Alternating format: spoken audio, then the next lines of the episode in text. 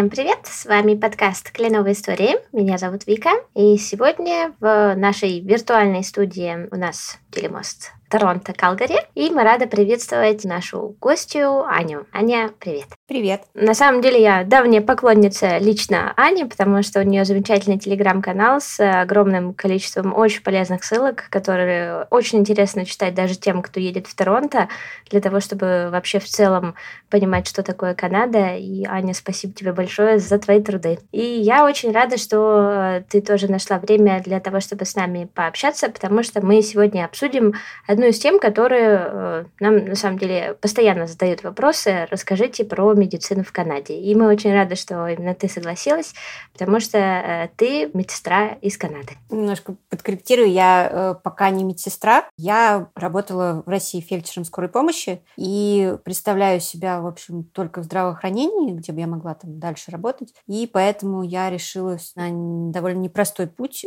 входа в канадское здравоохранение. Почему непростой? Потому что очень очень сильно отличаются системы, очень сильно другое образование. Поэтому просто приехать и начать работать не получится, потому что даже не допустят до сдачи экзамена. Но я выбрала медсестру как наиболее универсальную профессию. Давай расскажем слушателям про твою историю переезда и, как я люблю говорить, как ты приезжала, потому что приезд в Канаду — это процесс долгий, у каждого он занимает плюс-минус, может и 10 лет, но у каждого своя история. И вот эту историю мы как раз хотели бы от тебя услышать. Канаду я приехала в конце прошлого года, 21-го, после долгого ожидания. То есть весь путь занял 4,5 года. То есть от решения до приезда. Через что пришлось пройти? Я сдавала IELTS. Я была основным заявителем. Я сдавала IELTS и сдала его ну, достаточно быстро, по многим меркам, второго или с третьего раза. И потом был долгий период изучения французского. Точнее, э, я начала это параллельно, подготовку и к IELTS, и изучение французского. И французский я в итоге учила два года, сдавала его восемь раз, и постоянно не хватало прям чуть-чуть. Я постоянно в это время висела в пуле э, экспресс-центре, не добирая там тоже чуть-чуть. И в итоге так совпало, что я получила практически в одно время номинацию от Альберты внезапно и сдала французский. Здорово, но я так понимаю, что ты прошла по двум программам, и по экспресс-центре, и по программе Альберты. А почему все-таки решила Альберту, а, например, не Онтарио или не Бритиш Колумбия, не Британскую Колумбию? Ну, я, конечно, выбрала поддержку провинции. Это было дальновидно, потому что с провинциальными номинациями начали раньше пускать. Ну и плюс просто подстраховаться, потому что у меня там баллы были такие периодически полупроходные. Ну и плюс я стала узнавать про Альберту и поняла, что эта провинция очень ну, стоит того, чтобы в ней жить. Один из больших-больших плюсов – это то, что нет провинциального налога, то есть мы реально здесь тратим меньше. Ну и э, на этапе обустройства это очень значительные могут быть суммы. Ну, еще масса моментов. Социальная поддержка здесь довольно хорошая, лучше, чем во многих провинциях. Здравоохранение тоже всякие моменты здесь, э, ну, именно вот для работников очень тоже хорошие. И тогда интересно, вот вы уже определились с Альбертой, с Калгари, и какие у тебя были первые впечатления, когда ты только приехала, что больше всего поразило что наоборот э, удивило не самым приятным образом. Ну, самые первые впечатления это уже на границе, прям вот совсем другое общение. То есть мне прям сразу как-то было спокойно. Хотя, конечно, после перелета, после вот этого всего я была очень устала, но я помню это первое впечатление, оно было прям яркое. То есть э, если даже вот есть какой-то у тебя стресс, то, выходя на улицу, ты не добавляешь к своему стрессу, а скорее наоборот. Я очень согласна с этим, да. Это действительно классное замечание, что когда выходишь на улицу, не впадаешь в еще большую депрессию, а наоборот, э, что-то тебя из нее вытягивает, либо погода, либо люди. А расскажи, пожалуйста, еще пару слов про свой английский. Ты переехала с супер классным уровнем, насколько я понимаю, по твоим баллам IELTS. И насколько ты себя чувствуешь уверенно с вот этими баллами по IELTS, э, с учетом твоего э, вообще уровня. Насколько тебе комфортно в Канаде? Есть ли у тебя какие-то иногда сомнения, что, может быть, ты что-то не то учила или что-то не доучила, и где-то что-то не хватает? Английский я бы не назвала суперклассным. Тот, который требует Канада, чтобы человек э, ну, чувствовал себя комфортно. Они вот выбрали этот уровень. По канадской градации это CLB-9, аналог C1. И по IELTS это 8777, где 8 это аудирование. Я потом еще сдавала IELTS академик э, чуть-чуть повыше, то есть у меня там общий 7,5. И я думала, что ну, для поступления на любые программы этого достаточно. Я думала, что это будет, ну, так, э, вполне прилично. Но я могу сказать, что по моим ощущениям, это вот прям минимальный уровень, чтобы не растеряться в любой ситуации. То есть какая бы ни происходила ситуация, получится общаться. Если ниже уровень, скорее всего, будут ситуации, когда будет э, ну, как-то тяжело. Давай тогда еще расскажем несколько слов про а, вот этот так называемый академический английский, потому что, я так понимаю, ты поступила в колледж для обучения вот как раз на медсестру. И а, есть ли какие-то особенности именно вот во время обучения? Понятное дело, что лексика медицинская — это отдельная история, но есть ли какие-то такие тонкие моменты, которые ты для себя тоже подметила, пока а, вот у тебя были занятия? Я сейчас учусь в онлайн-университете. У меня изменился план, но тем не менее сейчас я продолжаю некоторые курсы из тех, что начала. Часть э, оставила. Это были prerequisites для университета, действительно. Prerequisites — это те требования, которые университет предъявляет к поступлению, помимо ну, каких-то, возможно, там экзаменов, если они есть. То есть ты уже при, должен прийти с, э, со данными вот такими, такими, такими курсами. Почему у меня так получилось? Можно поступать с нуля, а я хотела попробовать поступить на... С учетом тех лет, которые ты уже отучилась. Да, ну, в общем, есть такие программы, которые сокращают срок обучения, но, но подводный камень в том, что вот эти prerequisites, они тоже занимают очень много времени. Я недооценила это время. Я решила, что я приеду, поскольку я подготовлена адаптацию, можно как-то пропустить. И вот я сразу включилась в эту учебу и поняла, что на эту учебу надо минимум год. Проще, наверное, было бы уже с нуля поступить, на 4 года учиться, потому что мне оказалось учиться очень сложно. Даже в тех э, вещах, как эссе, я столкнулась с тем, что совсем по-другому. То есть в IELTS у меня по письму 7, это вполне нормальный уровень. А здесь э, я поняла, что совсем какие-то другие принципы.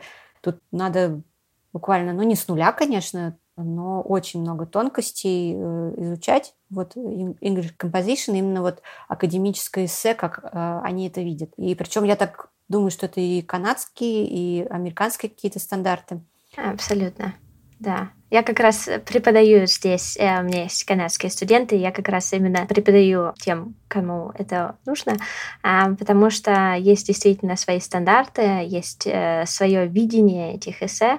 Очень интересно как раз твое наблюдение, что это совсем другая какая-то история, и что есть здесь такой отдельный контекст, к которому нужно подготовиться, но на самом деле это вот как раз есть академический английский, которому их учат в школах э, именно в старшей школе именно писать именно такого формата эссе.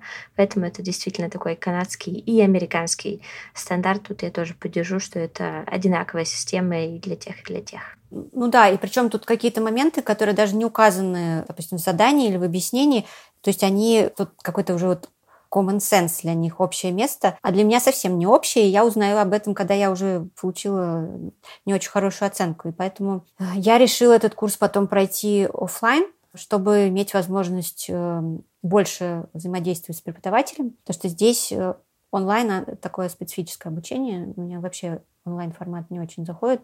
И, в общем, я поменяла план, я решила, что университет э, слишком долго и дорого выйдет для меня, и я э, решила поступать на вот другой уровень медсестры, Practical Nurse, в колледж. Я туда уже подала документы, но тут конечно, все очень не быстро происходит. И, в общем, пока я еще не знаю, приняли меня или нет, но я надеюсь, что да. Почему я приняла такое решение? Потому что в университеты программы очень-очень-очень competitive. Это значит, что э, большой конкурс. Обязательно, да. Это достаточно сложно. Я очень поддерживаю твое решение поменять свой план на обучение не в университете, а в колледже, потому что вообще здесь, в э, Канаде, колледжи, они не могу сказать, что чем-то прям хуже э, университетов, как это привычно в наших странах считать, что колледж это что-то несерьезное. Это очень прекрасные практические навыки, обычно которыми именно люди пользуются в работе. Может быть, не так много теоретической, то, что мы любим называть водой, да, и вместо этого очень много практики и, и еще раз практики. Тоже тут такой интересный момент — очень часто думают, что в колледж идут сразу после школы, и больше уже э, нет вариантов. То есть тут тоже просто стоит еще раз обратить внимание на особенности канадской системы, что тут нет возрастных ограничений, и сколько бы вам ни было лет, вы можете прекрасно выбрать себе абсолютно специальность, какую вам захочется. И если вас туда возьмут, то пойти и выучиться на эту специальность Э, которую вы для себя выбрали, но при этом стоит э, иметь в виду, что совмещать, например, работу и учебу бывает сложно, особенно если мы рассматриваем, например, медицинскую специальность, которая полна, я думаю, таких интересных нюанс, нюансов и тонкостей, о которых будет интересно еще услышать от тебя, когда ты пойдешь уже учиться. Давай теперь поговорим вообще про медицину. Я, как обыватель, не люблю вообще замечания о том, что вот это вот, как все пишут во всех блогах, э, канадская медицина плохая, канадская медицина никакая. И вот э, было бы интересно услышать твое профессиональное мнение про канадскую медицину. Я тоже не поддерживаю общепринятое в русскоязычном сообществе, что, в общем... Тут все плохо.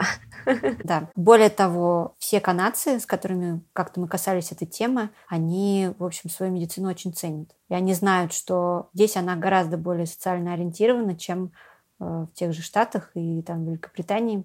Я думаю, что просто ну, привыкли к возможности э, ходить к платным врачам, очень многие в России. Поскольку здесь такого нет элитарного сервиса, то кажется, что, в общем, все как-то отстало, медленно и так далее. А на самом деле здесь ну, в этом плане социализм полное равенство. То есть э, люди любого достатка будут сидеть в очереди. Плюс совсем другой принцип, вот что очень не нравится людям, тоже кто приехал из постсоветских стран, не нравится, что нужно ехать к врачу самому в любом состоянии. Ну, кроме клинической смерти и близко к тому. И это принцип абсолютно э, грамотный. И только в Советском Союзе был принцип э, не пациент к врачу, а врач к пациенту. И на это расходовались колоссальные деньги, и, соответственно, население было в какой-то мере разбаловано. Здесь э, скорая помощь, сервис исключительный, то есть просто так действительно никто не вызывает. И даже если человеку стало плохо, ему попробуют помочь самостоятельно. Я действительно видела. И видела также, на что приезжает скорая помощь, а действительно какие-то критические состояния, там действительно проблемы с сердцем, когда человек совершенно точно не может ходить и двигаться. Тот, кто может ходить, даже если он залит кровью, он добирается сам. И также очень возмущаются э, русскоязычные люди, что ты приходишь в emergency, во-первых, ты там ждешь очень долго, а во-вторых, ты часто ну, тебя посмотрели и сказали, типа, все нормально, иди домой. Ну, если нормально, то что, почему надо создавать видимость, что вот мы сейчас тут проведем кучу ненужных исследований для успокоения? Ну, это как-то, не знаю. Время ожидания, да, потому что идет сортировка там. Ну, это нормальное абсолютно слово, никакое не оскорбительное. Есть несколько категорий. Я просто не знаю, как еще в Канаде. Но как минимум на три категории это те, кто вот уже на грани жизни и смерти, конечно, им всегда будет отдаваться предпочтение. Есть э, там состояние средней тяжести и... Есть те, кто могут подождать. Да, те, кто могут подождать вот и примут, причем всех, в итоге никому не откажут, но как вот эти красные и желтые категории их будут пропускать вперед всегда. Ну, ну просто потому что на их здоровье это скажется критичнее. Сортировку проводит э, registered nurse, то есть это медсестра с образованием и прошедшая все вот эти тренинги. Если у нее будет хоть малейшее сомнение, она уточнит у врача. Это очень интересно. У меня был один раз опыт путешествия в госпиталь, и это было интересно, потому что было э, в период ковида, тут ничего такого, я могу рассказать, что у меня лимфы очень сильно сдулись, очень сильно, то есть прям был какой-то очень страшный отек. И здесь есть э, сервис, э, когда ты звонишь, то есть это не просто 911 или что-то такое, а обычный сервис, где медсестра может проконсультировать консультировать онлайн, то есть она также по опроснику спросит, как там чего, либо иди к своему врачу, либо если нет врача, то она будет давать либо рекомендации, что можно сделать, либо она уже примет решение, идти тебе в госпиталь или не идти. Тоже такой э, очень интересный вариант. И в моем случае медсестра, которая со мной общалась, она сказала, что давай-ка ты лучше сходи в госпиталь, а то что-то мне не нравится твоя ситуация. И когда я пришла, я была очень удивлена тем, что мне действительно наклеили мне красный стикер. И, э, например, в моем случае ожидание было в любом случае, даже несмотря на то, что у меня был красный стикер, у меня было порядка 40 минут ожидания, но это было совершенно понятно для того, чтобы понимать, что такое emergency room. Это как наш травмпункт. Для меня такое какое-то сравнение. То есть люди стекаются туда со всего города э, с разными своими неприятностями. И было интересно попасть вот э, туда дальше, за кулисы, потому что для меня это выглядело именно так. А дальше начиналось как раз как в американских фильмах, э, где вот эти кабинки со шторками, и э, в ряд, наверное, их было порядка 20 этих э, кабинок, и каждого запускали в свою кабинку. Там было все необходимое в кабинке, различные приспособления, э, не знаю, как они называются, но много всяких медицинских штук. И врач, он просто из кабинки в кабинку ходил. При этом э, с ним также были медсестры, которые уже делали дальше то, что врач скажет. То есть, когда, например, ко мне подошел врач, э, он все осмотрел, применил какие-то решения, дал медсестре указания, и на самом деле врач со мной пробовал, наверное, минуты две-три. После этого со мной полностью была медсестра еще минут 5-10, и после этого меня отправили домой, сказали, мы взяли у тебя все необходимые анализы, и если что-то будет нехорошее, мы тебе позвоним и попросим вернуться. А если все нормально, значит, все нормально. Я хотела здесь как раз уточнить, что здесь спектр э, обязанностей медсестры намного шире, чем мы привыкли. То есть она не просто раздает таблетки, особенно registered nurse, она, у нее очень много чего она может делать, особенно вот э, в рамках своего отделения, там в том же emergency, они там естественно, проходят э, дополнительные тренинги, и у них есть алгоритмы, что они там делают. Поэтому медсестра – основной элемент здравоохранения в том плане, что вот эта вся рутинная нагрузка ложится на нее. Кстати, вот чтобы закрыть тему уже с emergency, многие не знают, что есть emergency, а есть urgent care. В сельской местности, конечно, нет, но в городах таких, как Торонто, Калгари и ряд других, разделены. Emergency – это туда действительно может прийти кто угодно, но там будет э, поток критических пациентов э, самый большой. То есть там можно прождать долго, потому что мимо тебя будут проезжать люди там да, с острыми состояниями. Urgent care – это как неотложная помощь, но там не э, госпитализируют. То есть там только то, что можно на месте оказать помощь и отпустить. В том числе, например, перелома, какие-то там обострения хронических болезней. Вот такое вот.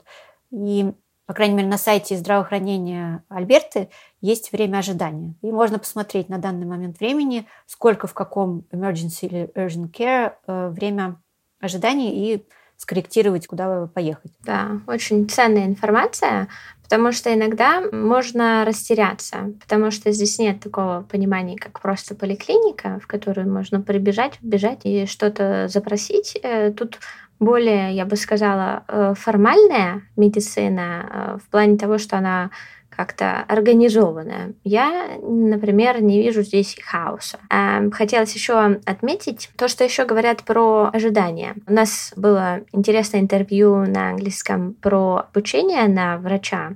И, честно говоря, меня бесконечно впечатлило то количество экзаменов, которые они сдают, и в каком формате. Потому что у них есть тестовое задание именно оценить состояние пациента примерно за 4 минуты. То есть у них есть тестовые пациенты, ну, тестовые в плане учебы, и там, где их э, оценивают врачей. И когда врача оценивают, оценивают не только то, насколько он правильно поставил диагноз, какими словами он это сказал, как он обращался с пациентом, как врач вообще выглядит, как врач вообще одет, насколько он расположен к пациенту. И там порядка восьми пунктов, э, по-моему, было. Я не представляю, конечно, масштабы стресса, которые студенты испытывают, когда у них есть 4 минуты на то, чтобы поставить диагноз получить зачет по 8 пунктам, очень серьезная подготовка. Такой момент хотела сказать, что вот возмущаются иногда там врачами, там медсестрами, Но вот всегда надо иметь в голове что, вот э, то, что ты сказала, что это люди, которые учились много лет, сдавали огромное количество тестов и экзаменов, и здесь нельзя списать. Это вся система построена так, что учеба, она ну, совсем другого уровня, чем мы привыкли. То есть здесь никакого вот это читерства, это тяжкий труд. Учеба, ну я не скажу, что здесь как привилегия, но здесь не надо иметь корочку, чтобы э, там жить, зарабатывать и хорошо себя чувствовать. То есть это именно другой уровень, который, да, вот те люди, которые его преодолели, они его преодолели честно сами и без взяток и прочего. Поэтому как бы врач ни выглядел, из какой бы он страны ни приехал, он проходил все это. Он здесь как минимум сдавал экзамен на лицензию. Что очень непросто. И это не один экзамен, это целый ряд экзаменов. Потому что иногда можно сказать, что сдал экзамен на лицензию, но это целая, это скорее процедура получения лицензии, которая может длиться до полугода. Это процедура, и плюс к тому, если врач обучался в другой стране, даже если его диплом признается, он еще должен был здесь интернатуру проходить, то есть чтобы свои практические навыки тоже привести к соответствии с канадским стандартом. Вот, поэтому это абсолютно люди, соблюдающие стандарт. И это касается любых медработников, средних, врачей, стоматологов и так далее. Здесь еще хочется добавить, тоже потому что приезжающие обычно э, спрашивают, а что с собой взять? И во всех чатах, во всех форумах обязательно скажут, везите с собой чемодан лекарств. Это тоже мой любимый пункт. Здесь э, действительно не так много лекарств можно просто взять и купить, особенно если мы говорим про серьезные лекарства, если мы говорим про уж тем более антибиотики, то их невозможно, просто невозможно, буквально физически нет такой возможности просто пойти в аптеку и взять и купить. Потому что если лекарство выдается по рецепту, то оно будет выдано по рецепту, который не вам на руки выдает, а который врач отправляет факсом в аптеку Э, к которой вы прикреплены. И врач, э, если он выписывает таблетки, которые, или любое другое лекарство, которое необходимо, то выпишет ровное количество таблеток, которые необходимы на прохождение этого именно курса лечения. Это еще интересно твое мнение на этот счет. Я абсолютно согласна, что антибиотики не должны быть в открытом доступе для э, всех желающих, потому что мир уже столкнулся с последствиями антибиотикорезистентности, и это может коснуться каждого. Поэтому это лекарство только точечного использования, только когда очень нужно, и во многих случаях э, организм справится сам, каких-то легких таких. И я считаю, что если там человек там хочет какое-то серьезное лечение, а ему выписывают там теленол, и он страшно возмущается, но э, обычно это идет опора на каких-то на единичные случаи знакомых и родственников. Вот. А в Канаде все-таки доказательная медицина, которая ориентируется на широкие исследования. Поэтому, ну, э, я, конечно, привезла с собой ряд просто ну, знакомых лекарств, чтобы тут не бегать в поисках чего-то первое время, но я уже постепенно изучаю, что там в аптеке продается, что можно купить, что нельзя. Тут единственное, также по рецепту будут некоторые антисептики, но не все. Поэтому, если очень хочется, можно привести хлоргексидин, который по рецепту. Но есть перекись в открытом доступе, есть спирт в открытом доступе, кстати, который не продается в России. Так что свои особенности. Также есть димедрол в открытом доступе, который э, в России по рецепту, а здесь это самое главное снотворное. Еще есть маленький моментик, который хочу добавить. Для меня, например, одним из таких э, вау-впечатлений было, наверное, одна из Скорее даже первая поездка в Костка, потому что Костка это такой э, большой магазин, где покупают все очень большими упаковками.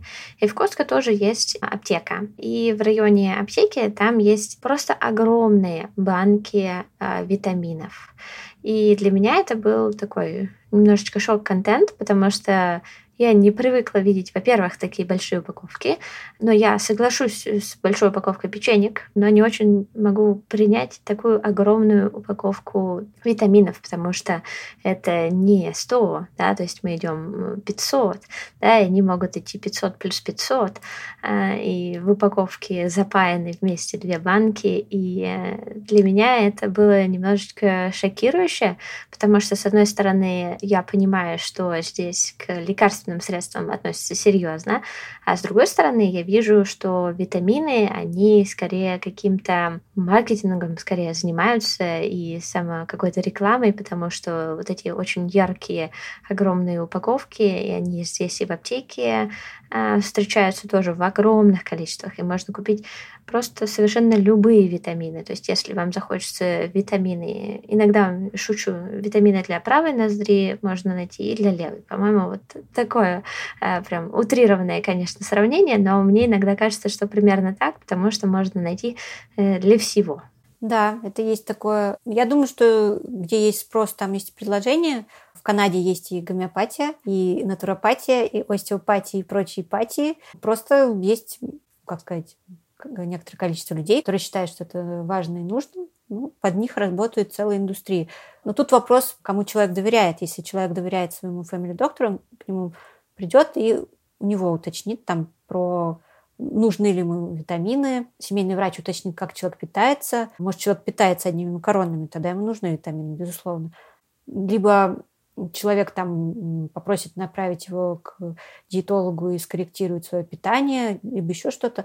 Либо человек вот изучит какую-то информацию сам и решит, что ему нужны вот какие-то БАДы, то есть биологически активные добавки, и пойдет их покупать. Да, это очень интересно. У нас такой получился небольшой экскурс в медицинскую жизнь в Канаде. И хочется еще сделать такой небольшой акцент, потому что, по-моему, мы еще об этом не сказали, что в Канаде медицина бесплатная. То есть она, в принципе, вообще бесплатная. У каждого, кто приезжает сюда, имеет вид на жительство, и дальше, да, последующие статусы. Э, есть карточка здравоохранения, и по нему, собственно, и обслуживание э, происходит во всех клиниках. Если мы говорим про family доктора, то это не платное, а бесплатное. И также про процедуры, а если мы говорим про УЗИ, это тоже бесплатно. И да, тут есть живая очередь, можно постоять в очереди 10 дней, можно месяц, можно 3, можно 5, можно 6. Тут уже э, такое дело везения, э, скажем так. Есть также анализы, которые в тех же аптеках их могут брать, потому что аптеки очень часто оборудованы такими комнатами, где работают тоже медсестры, которые забирают анализы. Или можно пойти в такие центры. Они, ну вот здесь у нас в Торонто, например, один из наиболее популярных это Life Labs. Там нет э, лечащих врачей, но они забирают э, именно материал на анализы. И это тоже происходит обычно бесплатно. Есть некоторые анализы, которые берут платно. Например, на те же витамины, например, на уровень витамина D, он э, не бесплатный, если у человека есть дополнительная медицинская страховка, то она может их э, покрывать такие анализы. А в обычный вот страховой полис э, стандартный, скажем так, общеканадский, он не входит. Хотя я не уверена, что он общеканадский. Здесь тоже интересный момент, потому что мне кажется, что он э, провинциальный. Да, у каждой провинции свой набор, что туда входит. Это именно провинциальный. Да, провинция получает на это деньги от федерального правительства, но распределяет она сама. И объем медицинской помощи будет отличаться там, в Альберте, в Онтарио, там, в Нью-Брансвике и так далее. Это все можно посмотреть, все, конечно, в открытом доступе. Полис действительно это очень похож на вот ОМС, обязательное медицинское страхование, к которому там мы привыкли. Хочу уточнить, что он, конечно, не бесплатный, это все из налогов, но, тем не менее, объем оказываемой помощи, за которую не приходится э, платить из кармана, большой. Э, туда не входит нигде, ни в какой провинции э, стоматология и офтальмология, кроме экстренных случаев. То есть если у человека там что-то экстренное, какая-то экстренное состояние с глазами, там, зубами и так далее, он идет в emergency, там ему окажут помощь. Но это будет именно помощь, чтобы, например, снять боль, ну, то есть что-то такое сиюминутное, а лечение будет уже по какому-то другому каналу. Это чаще всего э, страховка от работодателя для тех, кто работает, э, страховка студентов, либо можно купить самому такую страховку. Также не покрывается вызов скорой помощи ни в какой провинции. Стоимость будет разная. Там до нескольких тысяч доходит, если оно совсем ни о чем вызов, насколько я помню. Но тоже могу ошибаться. По-моему, от 600 до какой-то серьезной очень цифры, пугающей, чтобы лишний раз не вызывали. В Альберте, по-моему, что-то в районе 200 долларов, 200 или 250. Если госпитализация была оправдана, то меньше, но все равно какую-то сумму пациент точно заплатит – в этом есть смысл.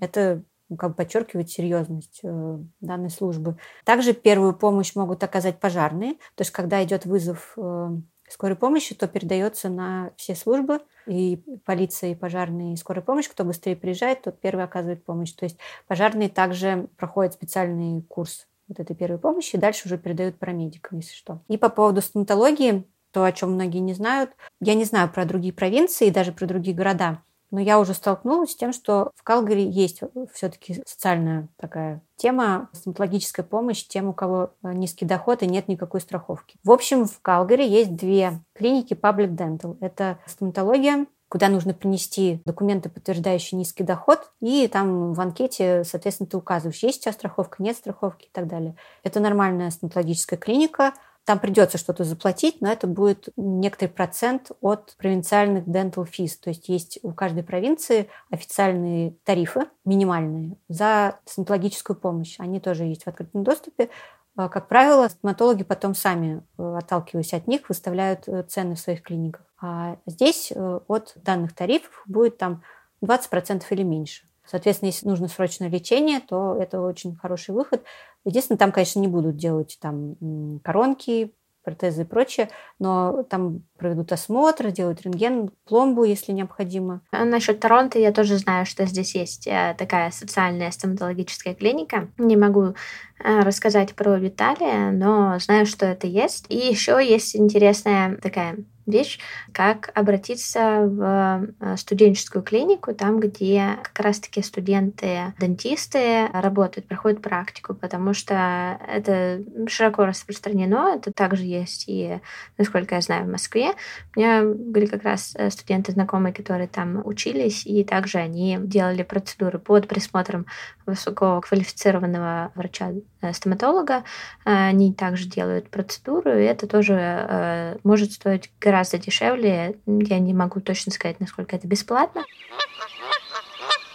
Завершая наш прекрасный разговор, хочется задать такой вопрос, учитывая то, что ты медик, и вот ты решилась на вот этот серьезный шаг э, пойти учиться, насколько ты думаешь, это важно и нужно для тех, кто в медицине работает сейчас в своих странах и слушает нас сейчас, насколько думаешь, это стоит того? Потому что я знаю, например, людей, которые несколько лет пытались поступить в университет или в колледж, и как раз-таки готовились к разным предметам, подтягивали английский, то есть это была такая очень стратегическая подготовка. И вот, например, в этом году они наконец-то поступили, хотя поступали, наверное, года 3-4. То есть за счет того, что нужно было взять вот эти дополнительные курсы, несмотря на то, что было медицинское образование в своей стране, взяли э, вот эти дополнительные курсы прохождения prerequisite courses. Нужно было подготовить английский для поступления, нужно было пройти волонтерскую программу, наработать часы именно волонтерства, и в том числе в госпитале. Причем тут тоже интересный момент. В госпиталь можно прийти волонтером на ресепшн, да, вот где-то там помогать. Или там тоже разные бывают позиции. Но, тем не менее, это возможно. Бесплатно прийти поработать для того, чтобы в резюме ну, в студенческом, например, резюме где-то это указать. Насколько ты думаешь, это то, что мы называем doable, да, насколько это возможно, насколько это нужно и вообще перспективно.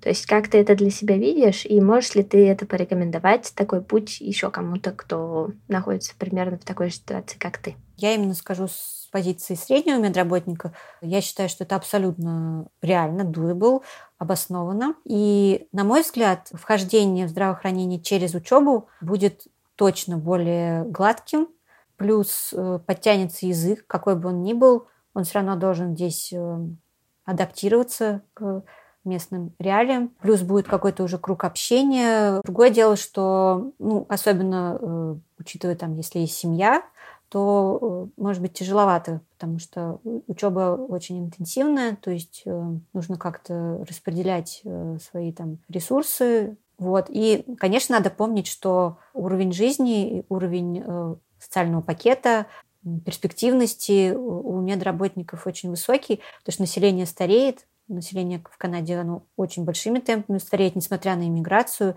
и нехватка медработников, мне кажется, большинства специальностей будет ощущаться остро. Вот. Но единственное, конечно, надо быть готовым и к тому, что работать э, придется не обязательно вот в конкретном вот месте, в котором вы задумали, может быть, придется вот что-то поменять. Здесь принято переезжать в то место, где есть работа. То есть я, например, для себя даже сельскую местность э, рассматриваю, потому что в Альберте есть, даже не в Альберте, а в Канаде есть э, программа прощения долга студенческого для медработников, частичного прощения для тех, кто в сельской местности работает. Плюс есть еще там всякие моменты. Но, тем не менее, я думаю, что это очень перспективный путь. Здорово. И здесь еще тоже хочу отметить отношения. Мы с него начали, что когда ты приехала, тебя очень впечатлило отношение людей друг к другу. И здесь очень сильно в глаза бросается отношение к медработникам.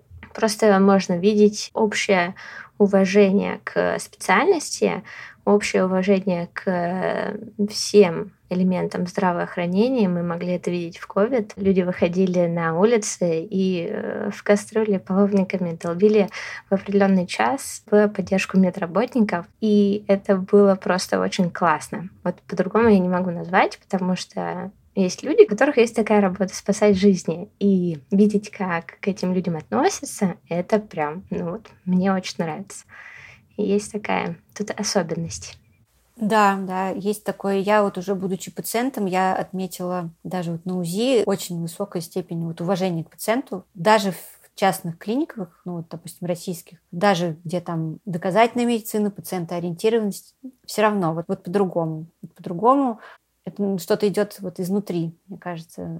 Абсолютно. И очень вот тоже, опять-таки, классно, повторюсь, что медработники, они здесь такой определенный класс людей, я бы так сказала, потому что действительно проходят определенные ступени в своей жизни, достаточно сложные, и видно вот это взаимодействие с людьми, с окружающими.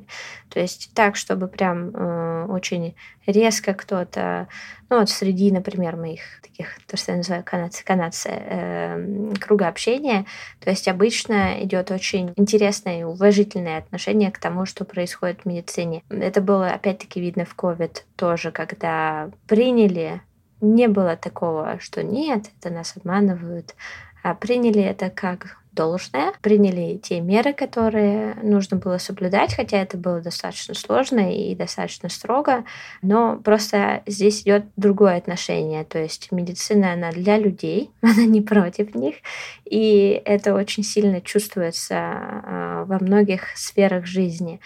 Так что спасибо большое, что ты тоже принимаешь участие в этой замечательной сфере жизни, потому что мне кажется, что любому медицинскому работнику стоит сказать очень большое спасибо за то, что вы есть, потому что без вас кого-то бы не было. Это очень важно. Спасибо большое за теплые слова, это очень приятно. Спасибо тебе большое за твой э, интересный канал. А, у тебя есть очень подробные описания, как стать медработником в Альберте. И мы тоже с удовольствием а, ставим ссылочки на э, твои гайды, э, которыми ты делишься. Это будет у нас в описании нашего выпуска, потому что действительно это можно и возможно, и нужно, если у вас э, горит сердце и душа, э, принять участие в системе здравоохранения Канады. Э, и главное, что действительно в этом есть спрос, э, и можно себя там как-то развивать и найти. Мы постарались вам рассказать, надеюсь, э, достаточно полно про то, как и что из себя представляет медицина в Канаде, про то, как учатся на медиков в Канаде. И мы желаем Ане успехов на ее пути, потому что это будет очень нелегкий путь, насколько я знаю, и желаю тебе пройти его с улыбкой на лице, потому что иначе, иначе Канаде не делают, по-моему. Спасибо большое. Если какие-то остались вопросы, можете мне задавать. Я стараюсь максимально полно на них отвечать у себя в комментариях. Да, спасибо большое. Ну а с вами были Кленовые истории. Мы открыли еще одну страницу, долгожданную страницу нашего изучения Канады для наших слушателей. Будем рады вашим отзывам. Приходите к нам тоже в телеграм-канал. Мы там тоже иногда чем-то интересным делимся. А ссылочку на Анин канал мы обязательно оставим в описании, потому что там много всего тоже интересного. На этом все. С вами были я, Вика из Торонто и Аня из Калгари. Всем спасибо. Всем пока.